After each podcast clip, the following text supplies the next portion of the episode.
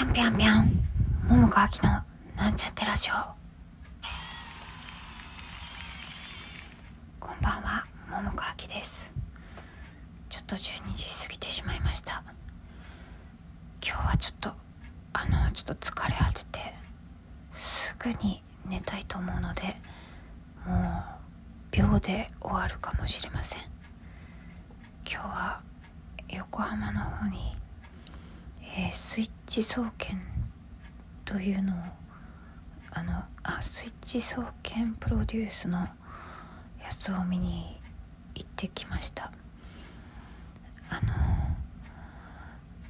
途中途中っていうかもう開演の時にはもう雨も風も結構ひどくて降ったりやんだりでめちゃくそ寒かったんですね。でねまあちょっと今日その前に予定があって、まあ、電車で行きたかったんだけども原付で行って、まあ、寒くて凍えて帰ってきたんですね。なもんでちょっともうブルブルブルって感じでお風呂今入ってちょっと温まってというような感じです。はい。